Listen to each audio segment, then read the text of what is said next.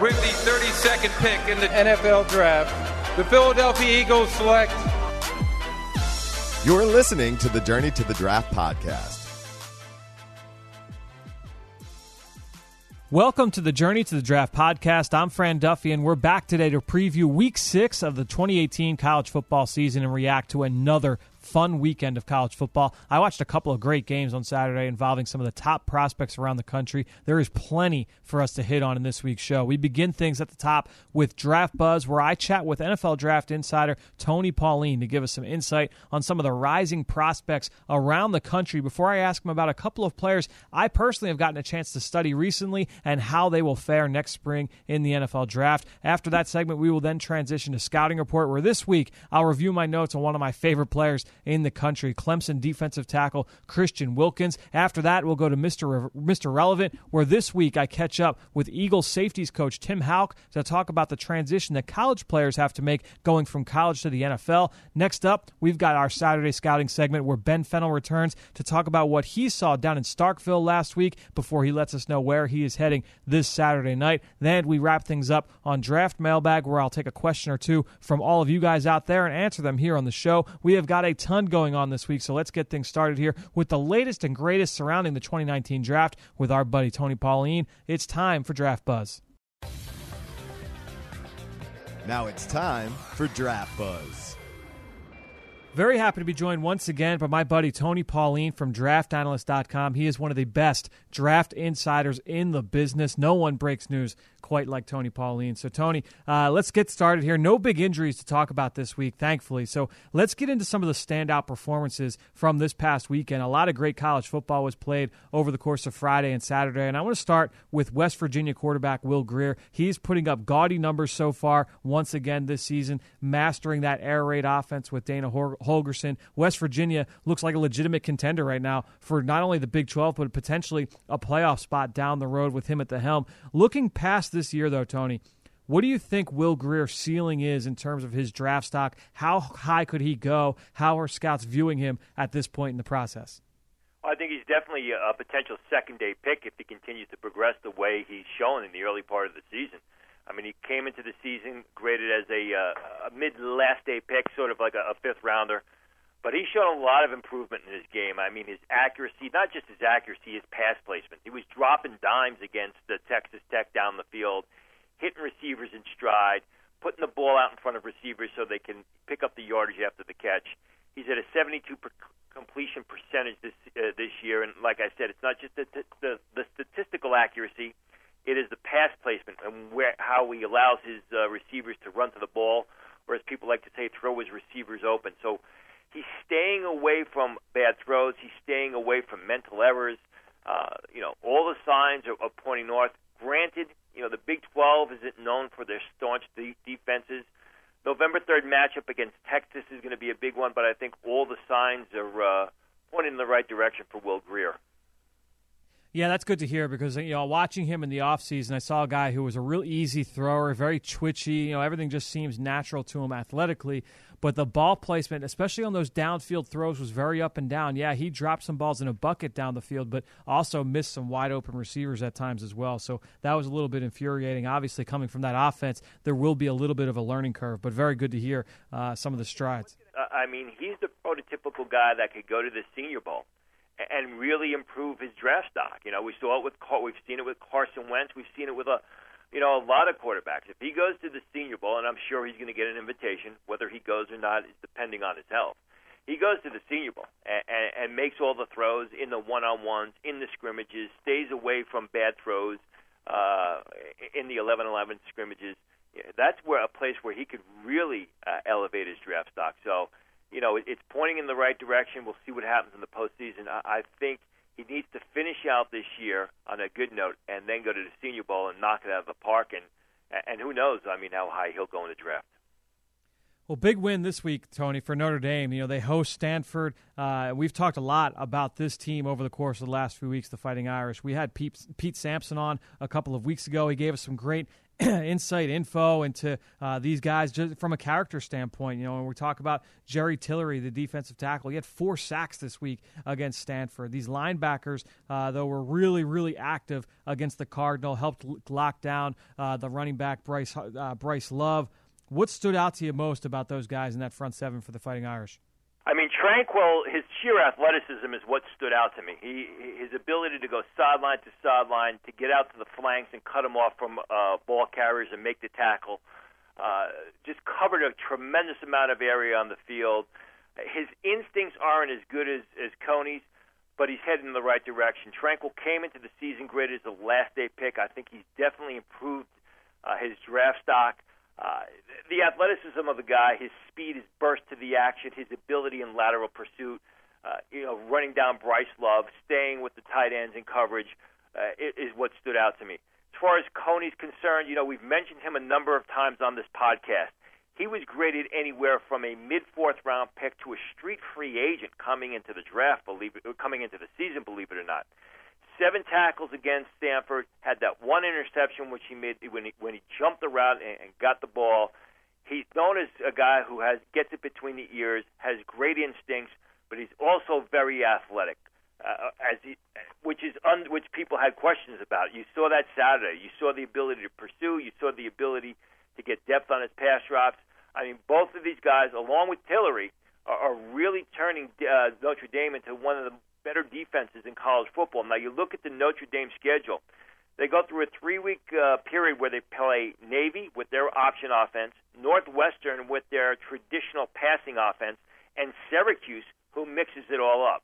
So that three-week period uh, during the Notre Dame schedule, I, I think is going to be a, a great test for the entire defense, but especially for the linebackers, and will help dictate where they end up in the draft. Yeah, it's certainly going to be interesting to watch, especially a guy like Coney, how he's viewed as the process unfolds. Uh, Tony, my Temple Owls suffered a tough loss this week. They went up to New England. They played Boston College. One guy who really stood out in this game, at least statistically, I didn't watch the game, but you know, you see the numbers from Zach Allen, the senior defensive end there for BC. He's six foot five. He's 275 pounds. He put up two sacks, two pass breakups, a forced fumble, had a handful of TFLs in the game. Just really disruptive. You and I have talked a little bit about him in the past, but as a refresher, how high could this kid go in the draft, and how are teams viewing him right now? Yeah, I think he's going to be a top 20 selection. Uh, the only thing that goes against him is it is a very heavy defensive line draft. Uh, but when you look at Allen, I mean, he's got all the makings to be a terrific player at the next level. He's a starter uh, with versatility. You can use him as an end in a 3 4. You can use him as an end in a 4 3. You could push him inside to tackle. You can use him as an interior rusher. He even has some possibilities as a three technique player. Uh, he's got great intensity. Uh, d- decided to go back to school when he probably would have been a fringe first round choice last year. Uh, the guy's got excellent size. He's got great growth potential. He's got it all going on, and the fact is, he plays with a nonstop motor. You talked about the two PBUs, the two pass breakups against Temple. That gives him three for the year, so that tells you something about his athleticism. Uh, I, I think the guy is a terrific run defender with the ability to rush the passer. You know, last year they talked about into the, uh, coming into the season and throughout the season, Harold Landry potentially being a first round pick, and he wasn't. I think there's no doubt that Zach Allen's going to be a first round selection. I think he's going to be a top 20 selection primarily because of the versatility. Yeah, it was definitely interesting watching them last year because you know those two side by side are almost polar opposite kinds of players. You know Landry a little bit undersized, he was 6'2", 245, super bendy and explosive, and you know Zach Allen I mentioned the size with this kid and the length. I mean, he is so strong, so stout, is able to win in a number of different ways. This kid is really intriguing. I agree with you. I think he's a first round talent. I'm excited to see how he's able to progress moving forward. Tony, uh, another guy I had a chance to watch recently was Texas corner Chris Boyd. You know, I watched three games from earlier this season. I watched Maryland, USC, TCU. He's short, but he's a well built kid. He battles on the outside. I like his physicality. I like his competitiveness. I like him best in zone coverage. I feel like he's disciplined. He shows good awareness down the field. In cover two underneath, he's really quick to pull the trigger on throws in front of him. He's an aggressive run defender. He's a good blitzer all that makes him for you know to be really fun to watch.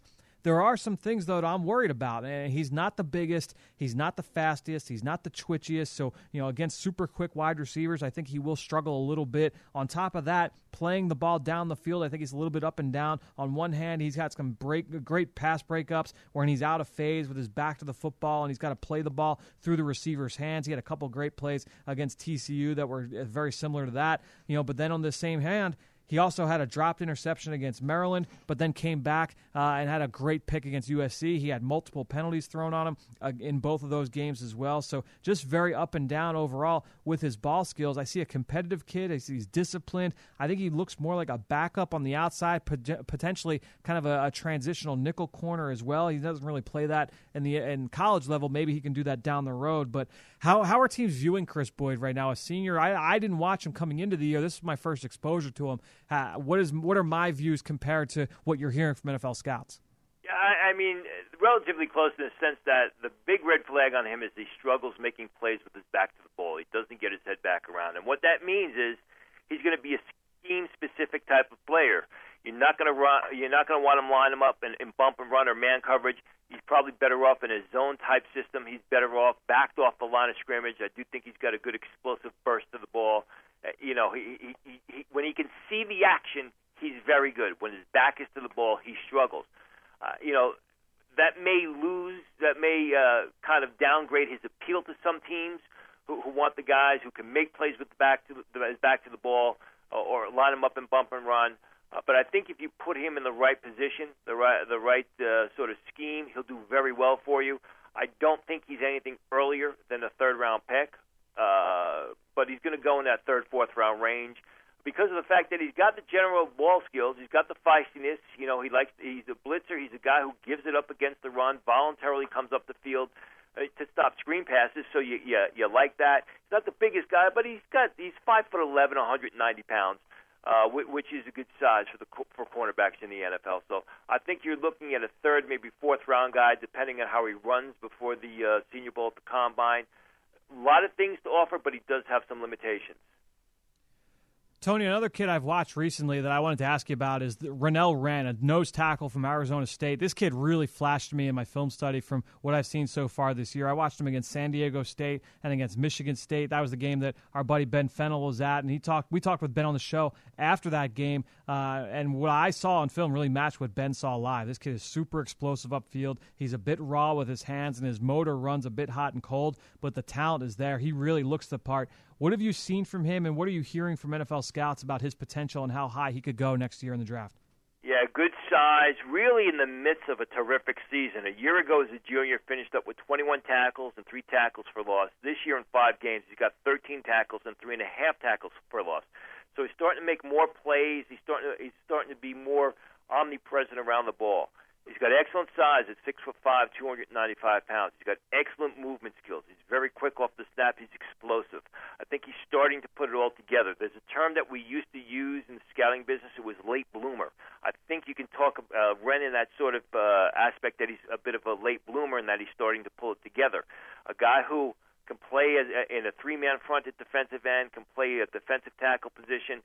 They've got some talent in the defensive front seven at uh, Arizona State, but he's really upped his game. So I think right now he's gone from a late-round pick to probably the early part of day three. Could move a little bit higher up draft board if he has a good, if he finishes out his senior season in good form, and then goes to uh, you know a, a postseason game like the Senior Bowl that we always talk about, and shows well there. A lot of upside to his game. A guy who may just be uh, you know tapping the top end of his potential, but uh, uh, really someone who, who's watching his his overall game take off. Yeah, I actually wrote down as a player comparison for Wren, uh, Chris Jones, the former defensive tackle from Mississippi State. He was a first round pick of the Kansas City Chiefs. And, and speaking of Mississippi State, I know that's a, a, team you're looking forward to seeing this week here take on Auburn. Uh, what are the matchups you're excited to see here, Tony? Um, you know, uh, Mississippi State, they've lost two straight against Kentucky and against Florida, um, but there is talent on this team, especially on defense. What, what, are the matchups you're looking forward to see in this uh, SEC matchup here? It's going to be Jarrett Stidham against that uh, Mississippi State uh, defense, which has a lot of talent on it. Like you said, I, I don't think Stidham is really living up to, to expectations this year. I think his game is a little bit down. He's down in all categories: completion percentage, quarterback rating, if that's something you look to. Uh, the uh, inter- touchdown to interception ratio is a little bit disappointing. Doesn't have a lot of talent around him as he's had in the past. Uh, w- w- and he's lost some offensive linemen. I think those two things have contributed to sort of the slow start but he's going to be up against it against Mississippi State because Miss, the Bulldogs have to win. And when you look at that uh, defensive unit from Mississippi State, you've got uh, more than a half dozen draftable players. Donathan Abram, uh, the safety, he's a hard-hitting in the uh, between the numbers downhill type of safety. You got Montez Sweat, who's a terrific uh, pass rusher. You got Jeffrey Simmons, who is a first-round talent on the field, has got some issues off the field uh, which are going to raise concerns. You got Jamal Peters, the cornerback, who's more of a late round guy. You know, but overall, they've got a lot of NFL talent on that Mississippi State defense. You know, how does Stidham respond? He hasn't really had any standout performances. They beat Washington the first week of the of the season, but it was a close game. Uh, you know, this is something where Stidham, Stidham needs a big performance, but Mississippi State also has to get back in the win column. So it, it's a big game for for for both uh, both the defensive unit of the Bulldogs as well as the quarterback of Auburn, uh, and there's a lot riding on the line for each of them. Tony, let's wrap things up here with the mock draft roundup. We're going to go to the Draft Network. Kyle Crabbs' new mock draft dropped, uh, I believe it was either Sunday night or Monday morning, uh, and he has the Eagles at 17th overall. Now it's sitting at two and two, and he has them taking Arizona State wide receiver N'Keal Harry, uh, a big-bodied kid. We've talked about him in the past uh, with Ben Fennell, actually from that same game we talked about earlier with Renell Wren against Mich- uh, Michigan State. What are your thoughts on N'Keal Harry? Is this uh, the right kind of value for him, middle of first round? You know, in my, in my opinion, it's a little bit early. I'm not sold on Harry as a first rounder. I know a lot of people love him. He makes some acrobatic receptions. He's big and he plays big football. He uses his size as an advantage. Uh, he always wins out for the contested throws. Gives effort running after the catch. I just don't know about his quickness or his speed and the ability to get separation at the next level. You know, he had some good production this year, and then he goes up against Washington in that talented secondary five receptions for just 20 yards and no TDs. Uh, I've talked to people that say they expect him. He, they expect him to enter the draft, and then he's going to lay down a surprising 40 time at the combine. I'm I'm assuming a surprising 40 time for a guy that size means in the mid four fours. Uh, from a receiver perspective, he has all the uh, the makings of a big time pass catcher. I just question until I see his testing numbers the ability to get separation at the next level uh, the the speed, the quickness. You know, is he a guy that can separate, or is he just someone who wins out for the contested throws? And as we saw last year with Allen Lazard, you know, those guys that win out for the contested throws and you know go over the middle and take a pounding and hold on to the ball. It looks good on Saturday, but it doesn't necessarily translate well to the next level. I, think round one at this point in time is a little bit early on my board for Harry. I really want to see what his testing numbers, not just the 40, but the shuttle times, the three cone, and everything else, because that'll give you kind of an idea of his lateral quickness, his ability to get in and out of breaks. Uh, to really, uh, before I come to a, a final determination as to whether or not he's worth the top 32 uh, choice. Tony, appreciate the time as always here on the Journey to the Draft podcast. We will talk to you again next week, and we'll uh, we'll further hash out some of the latest around college football. Thank you again. Thanks for having me.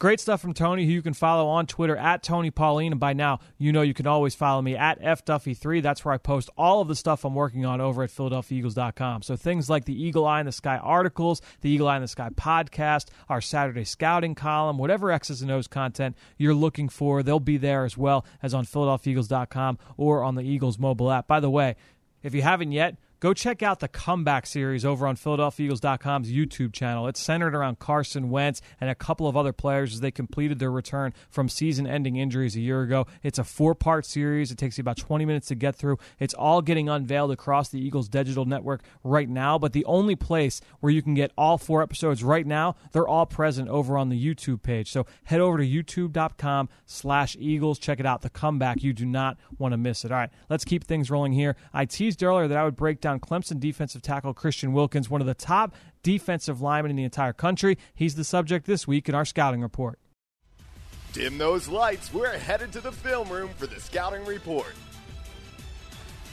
All right, so Christian Wilkins, six foot three, three hundred fifteen pounds, from Springfield, Massachusetts. Not a lot of big big time prospects coming from the New England area, but second team All American last year at defensive tackle, and he's been on my radar since his freshman season. He was a freshman All American back in 2015. He's been a yearly presence on Bruce Bruce Feldman's freak list because of his impressive physicality and, and just how he's built. He's over 300 pounds. He can do backflips. He's a great athlete. He's weight room strong. He averaged a double double as a four year letterman in high school men's basketball. So, you know, this kid is really impressive both on and off the field. Um, now, when you get into the film, this is a three year starter in Brent Venables' 4 3 scheme. It's his second at defensive tackle because he actually started as a defensive end in 2016. And, you know, the, he had to play off the edge that year because of injuries. And that just kind of speaks to his versatility and his athleticism. Spent most of his time last year, though, as a three technique or as a one technique, with some reps out or inside as a zero as well, and even slid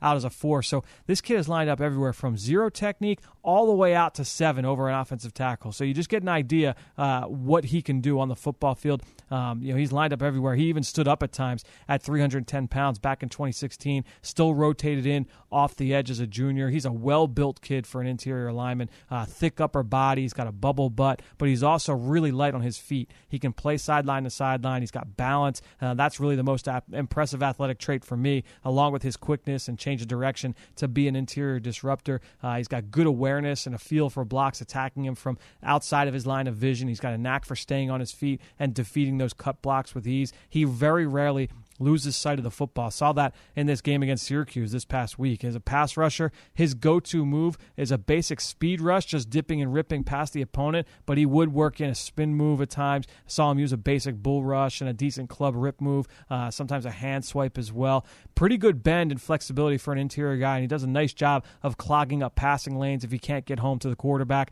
He's a gap sound run defender, and that means you know, he'll maintain proper leverage in every situation, understands his role in the scheme, uh, again, the ability to line up inside, outside, all over the line. you you have to be a smart player to be able to handle that, and he showed the ability to do that. He'll set strong edges as a defensive end. He can anchor down as an interior player. He can two gap. He can one gap. Even though his body type may be more ideal one gap guy, he's a really intriguing player. A wrap up tackler. He can finish one on one in a phone booth. He even dropped in short zone coverages at times. Just a freak show guy. He cleans up piles. You can tell he really enjoys the physical aspect aspect of the game, very violent player up and down the line of scrimmage. From a negative standpoint, at times, he can be a little bit late off the ball, and I saw that early in his career. Uh, while it has improved with his moved inside, it's still a little bit of an issue at times.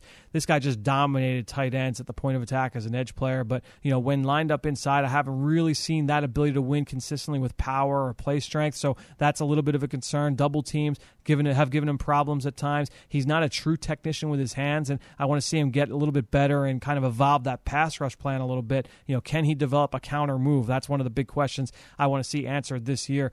But overall, you know, my final summary his movement skills and his competitive toughness both just top off pop off the tape. I was glad to see him make that transition inside earlier in his career full time. I think he projects as a one gap tackle in the NFL, whether it's as a three tech or as a one gap shade uh, in the NFL. I think he's probably best in the former as a three tech. Uh, if he can improve his pass rush skill, he'll be a dynamic disruptor inside for many years to come. I actually put down as a player comparison Jurrell Casey, a player of the Eagles just saw down in Tennessee with the Titans. I think there are some similarities there. I think he's a potential star in this league. So there's a ton to love about Christian Wilkins, one of the top players overall, regardless of position in his class. But let's keep things rolling here. I was happy to be joined by Eagles safeties coach Tim Hauck on Mr. Relevant this week to talk about the transition that young defensive backs make from college to the NFL. Let's get to that chat right now. It's time for Mr. Relevant.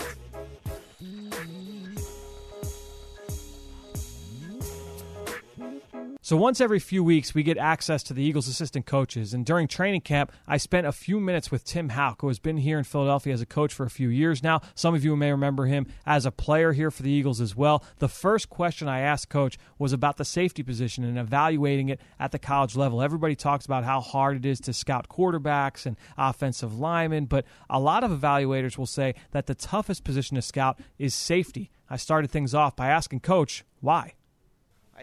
I think first of all, just transition in general. Um, guys haven't seen the speed or the talent as a whole Um, they may see a guy here and there that may simulate the NFL talent, but when you see everybody on the field can run, everybody on the field can hit, everybody on the field can do things that you have not seen before, it makes it hard to transition. Now, the thing about college safeties and NFL safeties is a lot of times in college, everything is just it's just space, and you play cover four, and you play or you play two different coverages, and that's it. Um, things get very very complicated in NFL just because defenses are more complicated. You got a lot to learn in a short period of time, and you're the guy out there running the show, so you got to learn it in a hurry and get everybody uh, lined up and on the same page. Has it been? Has that transition been more difficult? You know, you obviously you've been uh, in your role now for a few years, and you know, obviously you've been around the game for so long. Has it really changed that much uh, can, for, over the last decade or so? I don't think so. I, I mean, obviously, offenses have changed and what they're giving you. Um, you know, back when I first got in the league, there was a lot of two back sets, and now you rarely see a two back set. But the, the, the position itself, you're still the guy that's in charge out there. You're still the guy that has to make all the calls. Um, a lot of defenses are based on formation, and you've got to make checks. Uh, so uh, the the load on that safety position has not changed. You're the guy in charge. You make the calls, and, and you either get it right or you get it wrong. Is that usually the biggest hill for those young guys to climb, the mental side of it? I think so. Um, I, I, mean, obviously, the physical side, there, there's going to be in a time you've got to adapt, uh, but uh, things happen quick. Uh, it's thrown at you, in, in a, a, a quick manner and you don't get a lot of time in this league to prove whether you can do it or not. You either you can or you can. It's not really a developmental league, so you've got to adjust in a hurry. I, I think that's the biggest thing in college. You get some time. Okay, as a freshman, you learn it. As a sophomore, you get a little time. As a junior and a senior, you should know it. Here, you either do it or you don't. And then the last question is just with how much you're seeing with sub packages now, and some of these guys are so specialized. You know, they may, may only play in the slot over their college careers how hard is it then to kind of teach them to see it from playing in the post or playing too high, or even if you're playing in the box, as opposed if they've only been doing one thing throughout their career? Well, well, it's hard. I mean, anytime you haven't done something and then to automatically just transition into that and be able to perform at that position gets gets really hard. The whole thing with the sub packages anymore, offenses are making it hard too because you can't sub in and sub out unless they sub. So you've got to be able to do a lot of different things, and that's why we cross train guys to play different positions so they get into a position at a game time that you haven't seen in practice or offense brings something new on you. It, it's not. Uh, uh, a bad situation to put them in a in a position they haven't played before.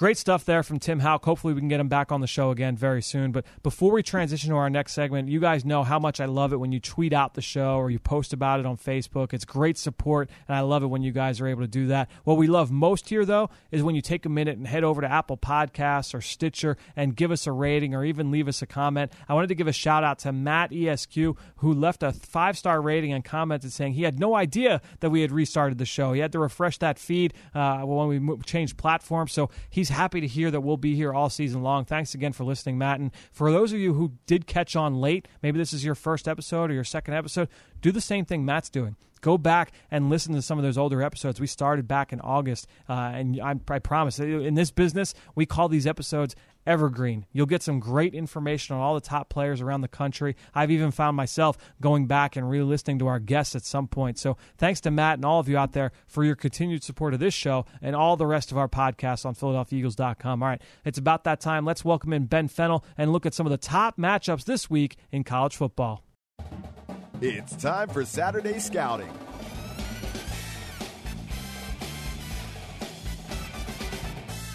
Time to welcome in my friend Ben Fennell, who you can follow on Twitter at Ben Fennell underscore NFL. Ben, let's get things started here. You were uh, you were down in Starkville, Mississippi this week for uh, that matchup between the uh, the Gators and Mississippi State, the Dan Mullen Bowl, as you uh, you dubbed it last week. And I think every, everyone just kind of took off with that title after you said it here. It was kind podcast. of the low hanging fruit. Obviously, the main storyline of uh, former Mississippi State head coach Dan Mullen yep. returning to Starkville, but now as the Florida uh, head coach, and actually they switched locker rooms at the uh, Mississippi State Stadium. So the visitors' locker room is what used to be the home locker room. Really? So Dan Mullen is right at home where he always was.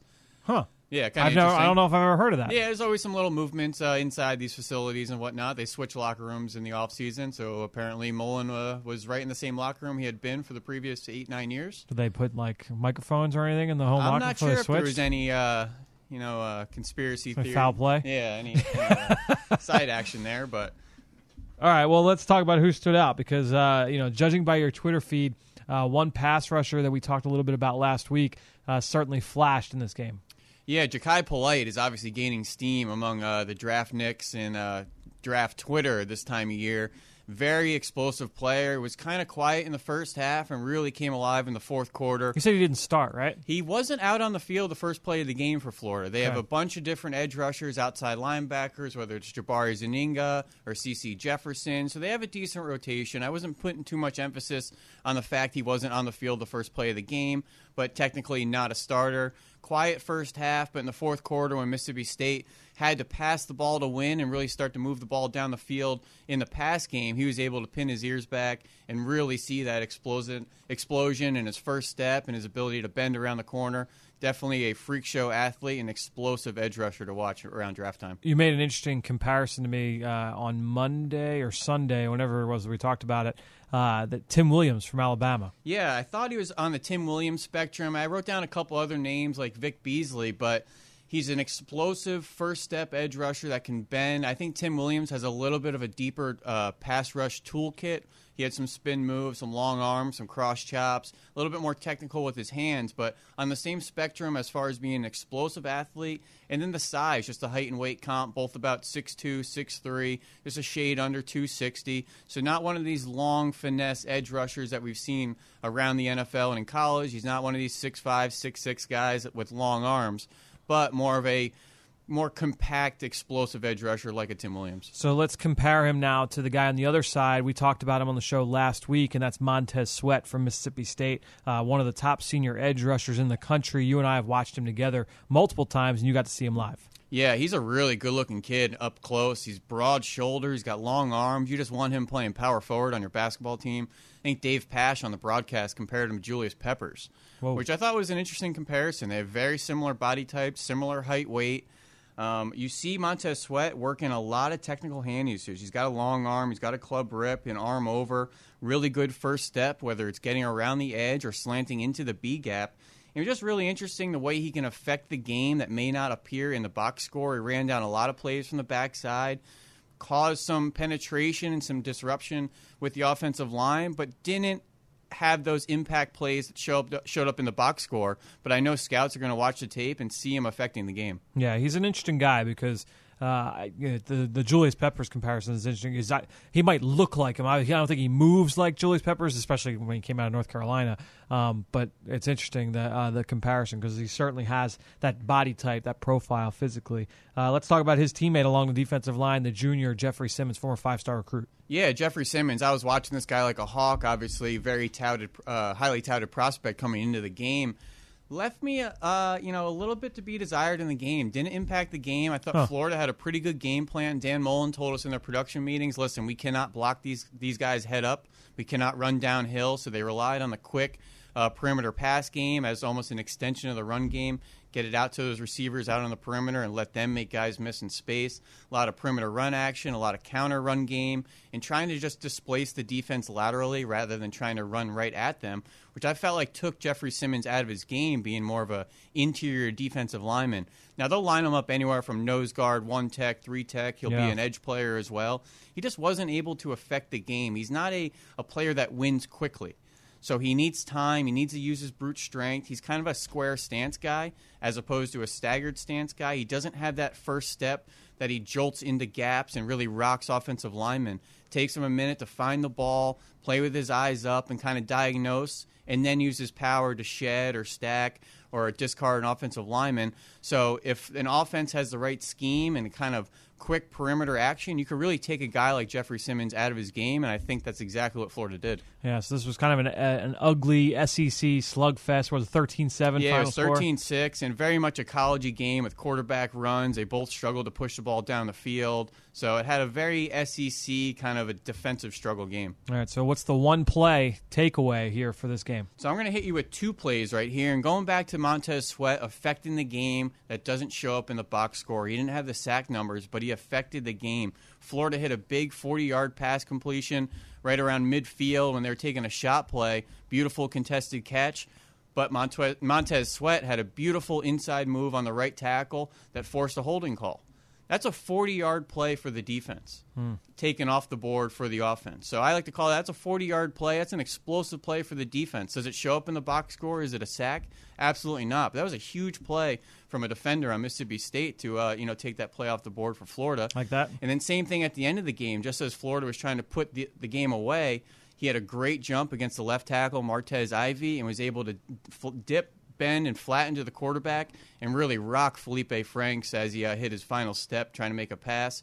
Again, a play that didn't show up in the box score, but it was an explosive play. You, you know, you obviously your eyes lit up watching it. It's not a sack, but he affected the passer, and little plays like that that I saw throughout the game from Sweat. Ivey is a, a senior too, as, as well as he's played tackle and guard. I'm assuming Sweat probably won most of those matchups. Yeah, Sweat was definitely a better athlete. Martez Ivey you know, he's a five star recruit, hasn't really developed into the player they had hoped. Dan Mullen has just gotten there, so I'm not really sure how he feels about that evaluation of being a five star or what he has. He's a senior right now, so they'll only be together for one year. He just hasn't taken that next step as a player uh, in his development. All right, so let's talk about the uh, the guy who really looked the part. We talked about what Montez Sweat looked like. Who was the guy that's the off the bus player for this week? I know I was sending you a couple pictures pregame. Jeffrey Simmons up close is an absolute freak show human being. This guy is just a massive body, wide waist, a big butt. His upper legs and his quads are about as wide as my waist and he is just very well built. He has huge arms. He was kind of dancing around pregame with this big bulky boop, uh, boombox jukebox thing that they use to uh, pump music for the warm up guys. And man, this guy was just picking up with one hand over his head, and you could just see his biceps bulging out. Man, this guy is a good looking player that I think will be a better pro than he was college player. Maybe okay. somebody like a Kawann Short that just left you a little bit to be desired on the college field, whether it was effort or play time or technique but you cannot teach the way this guy looks. And I think any NFL defensive line coach is going to be salivating to get their hands on him and try to mold him. we talked about that. Remember uh, with Chris Wilson a few weeks ago, exactly. and, you mentioned, you know, that, look, there are some guys where you know they just benefit maybe from not being full-time players but instead of playing 90, 90, snaps in college they come to the nfl and they play 50 snaps or 45 snaps like what happened with Kawann Short that was the example i used uh, and you could see a and they're getting kind of everything they can out of Jeffrey Simmons. He's their best player. They want him on the field. Yep. But at the size that he is, he's going to wear down late in games with his play counts and snap totals if you're not going to work in a rotation. All right, so that's who we need to know about for this year. Who, who is a, a name that really stood out to you? The, the down the road freak show uh, young player that we should know for the future. Yeah, I was really interested to watch Florida true freshman Trey Dean third. He's a 6'3", 195 pound corner safety hybrid. I think he was a four star recruit that everybody wants to get their hands on with Marco Wilson injury, he's been forced into action. Gave up a touchdown in the Tennessee game.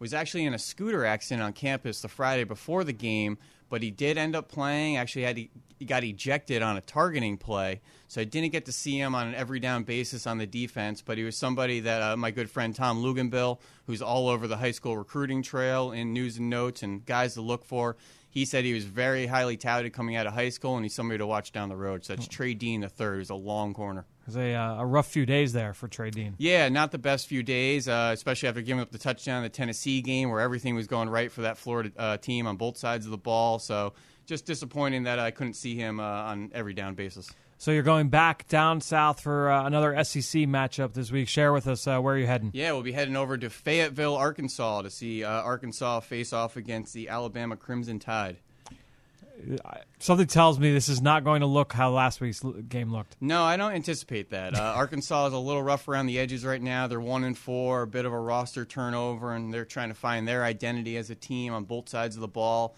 and Alabama seem to have blown the blown the doors off and beaten the brakes off of every team they faced. It's unbelievable. So let, us talk about uh, a couple of these Arkansas kids because uh, you know there's obviously so many players we can talk about with Alabama. Um, but let's start with the, the offensive line, and they've got a couple guys in the trenches. You know, Brett Bielema obviously put a lot of, of uh, importance on recruiting big kids that can play. Um, and the, he let's start with the senior offensive lineman. I believe he's the right guard, Hjalte Froholdt.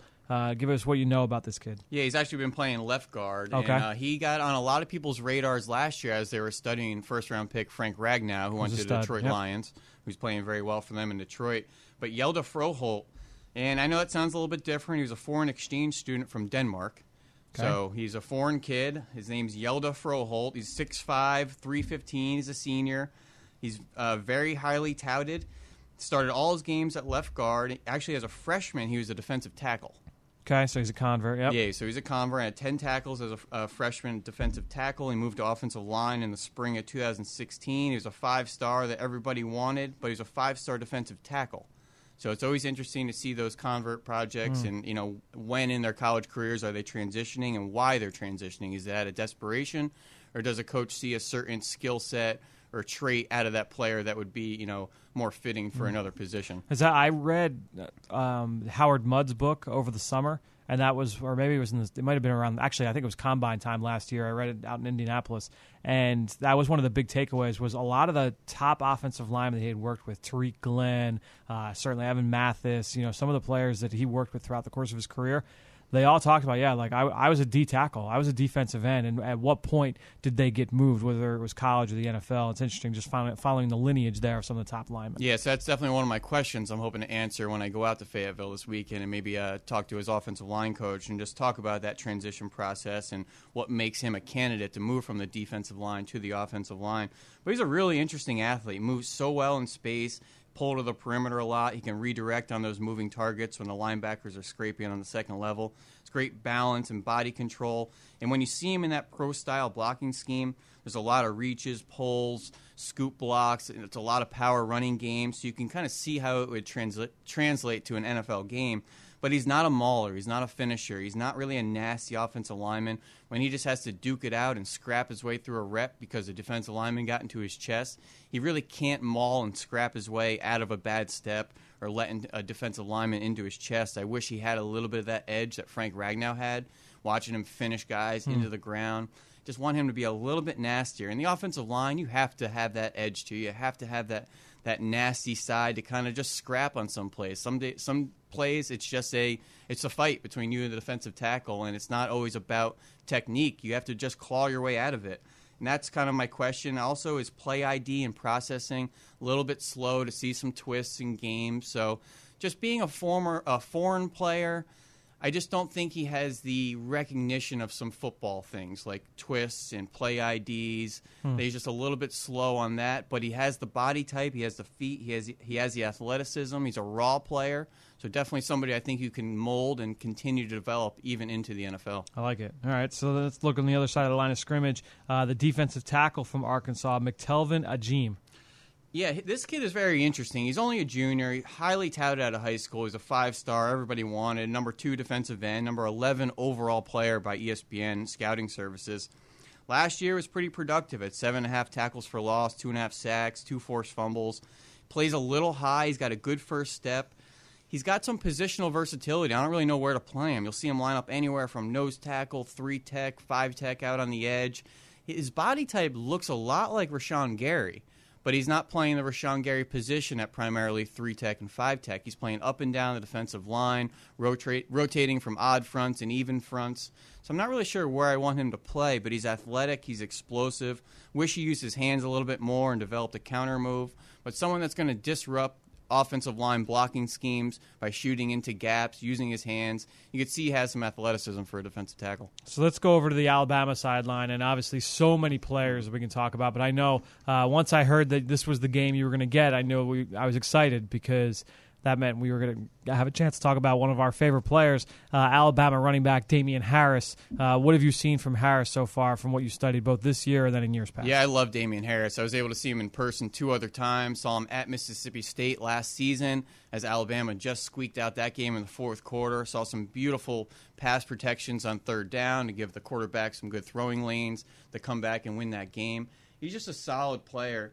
Uh, you know, he had 1,000 yards the past two seasons, averaging over seven yards a carry. His freshman year, he's a backup to Derrick Henry. Catches the ball very well, will pluck it away from his body, his pass protecting ability, like I had mentioned. Even though he struggled in the national championship game against Roquan Smith, still felt like he held his own, Yep. had some good quality rushes, or excuse me, some quality snaps against him as well I agree. primarily a between the tackles runner. He can turn the corner, however. He's got some open field agility. He's got home run speed. I think it's almost deceptive speed because he's a little bit of a wider, you know, I want to say almost a gliding running back. Hey, I know, like you and I have talked about in the past, and early on when you had first studied him, you you didn't know if he had enough juice. And I'm like, no, like I've seen him bust long runs, and then you and I will keep watching film, you know, and we'll see him bust like a, a 60 yard run, and be like, oh, all right, yeah, you I just got, don't he does have necessarily some of that. see that visual second gear, that Right. explosive step. He's just kind of a smooth, gliding, fluid runner that you just see him blow away uh, from safeties and pull away from different angles of pursuit defenders. Sure. He was also used as a lead blocker in all those quarterback design runs and QB follows, just like Zeke Elliott had to do at Ohio State for a number of years. But so I have some interesting comparisons for this guy. All right, so I my pa- comparison for him has been Fred Jackson, uh, and you and I have kind of thrown that around a, a little bit. Who uh, you haven't told me who this is, and you've been keeping it a secret until now. So, So I wrote down Anxious. a couple names as I was watching, just getting a flavor for. I wrote down Jonathan Stewart. Stewart was probably a little heavier, like more on the yep. 225, 230. I could see it. Damien Harris is more 215, 220. Wrote down Chris Polk, former University of Washington running back who Okay. spent some time with the Philadelphia Eagles. Yep. I also saw a little bit of Deuce Staley in him. Okay, And kind like of the a similar career arc to Deuce Staley. He was a guy you didn't have to take off the field, was good on third downs, whether pass protecting, catching the ball out of the backfield. But the guy who I think resembles him the most and will have a similar NFL career okay, is longtime running back Thomas Jones, oh, who's a 12 year veteran. Had He was 10 a seventh overall pick. Yes, he was. Yeah. 12 year vet, had 10,000 career yards, Yep. and was just a solid pro for 12 years in the NFL. Was a great pass protector. Was a guy you can rely on in early downs, getting downhill in the run game. You didn't have to take him off the field because he caught the ball very well out of the backfield, can pass protect for you. Was a great locker room guy, high character guy. I also see that in Damien Harris and everything. I hear. Sure. So I just see a similar type of career in that, you know, it's almost the battle of production versus preservation with Damien hmm. Harris in that he's always rotated in that backfield. He's always going to be juggling carries with other five star running backs that they seem to be breeding out there in Alabama. So you're just wondering, you know, where's all the production? But there's a little bit of preservation with that. And maybe he doesn't have some of the tread as like some other players around the country, like a David Montgomery at Iowa State, Sure. who has, you know, nearly 300 touches last Bryce year. Love, yeah. Or Bryce Love at Stanford, who's a little bit slight and has a high volume of touches. So just a little bit of figuring out where the value is based on the rotation and the production. So I'm going to write about this matchup this weekend. And I, I don't want to bring it too far back to Arkansas, but um, I figure since I'm going to write about this matchup, I wanted to uh, watch this kid this morning, and so I did. I watched Arkansas linebacker uh, Dre Greenlaw, who.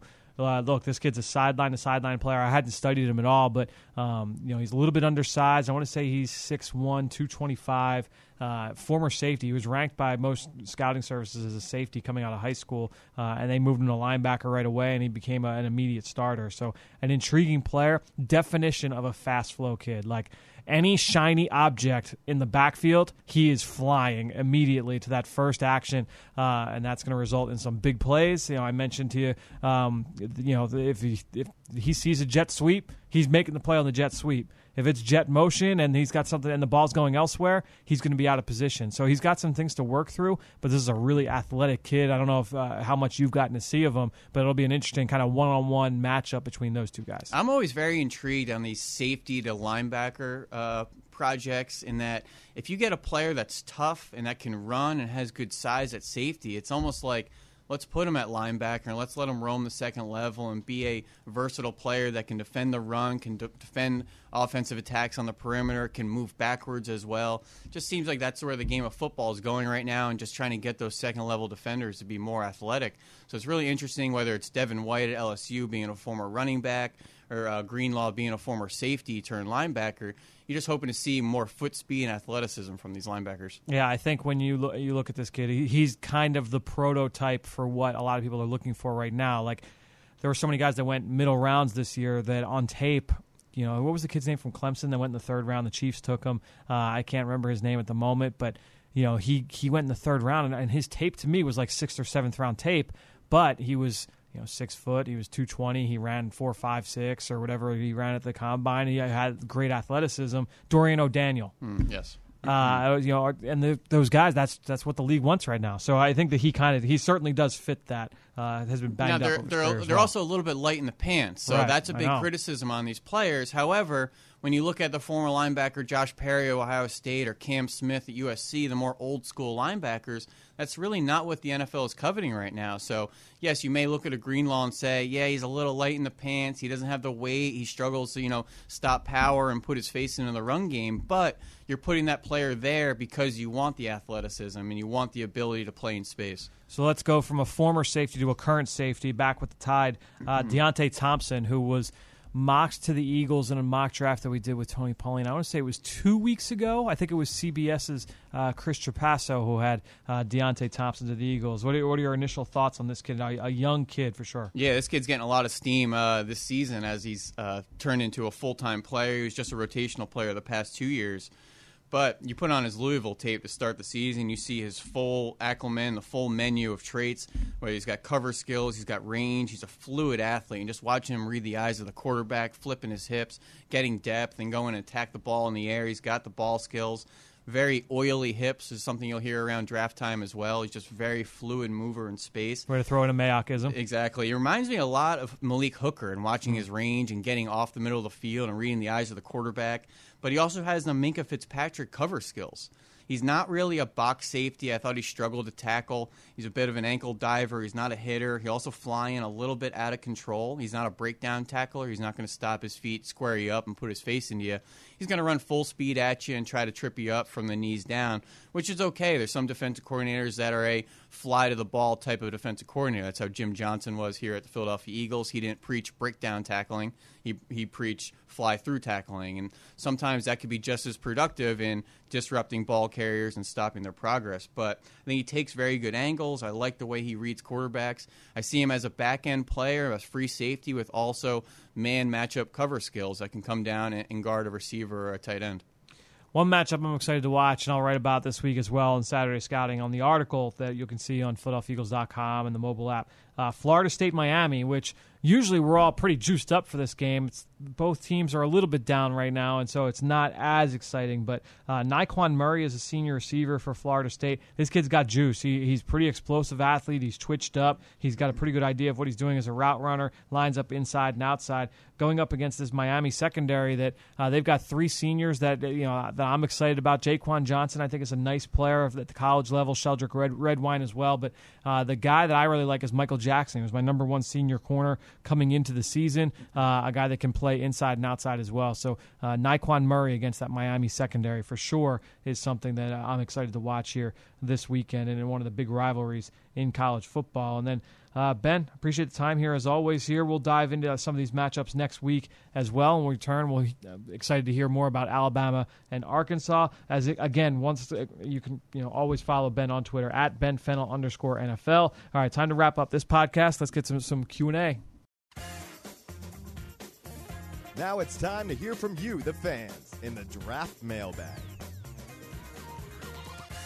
All right, so this week on Draft Mailbag, I've got one question from Twitter. Brian Lacey asks, Who's the one player that stood out most to you in the big game, Penn State, Ohio State? I did properly pick, by the way, uh, that Ohio State would win the game. Um, you know, I know a lot of my Penn State people were not happy about that, but uh, yeah, Ohio State comes out and actually.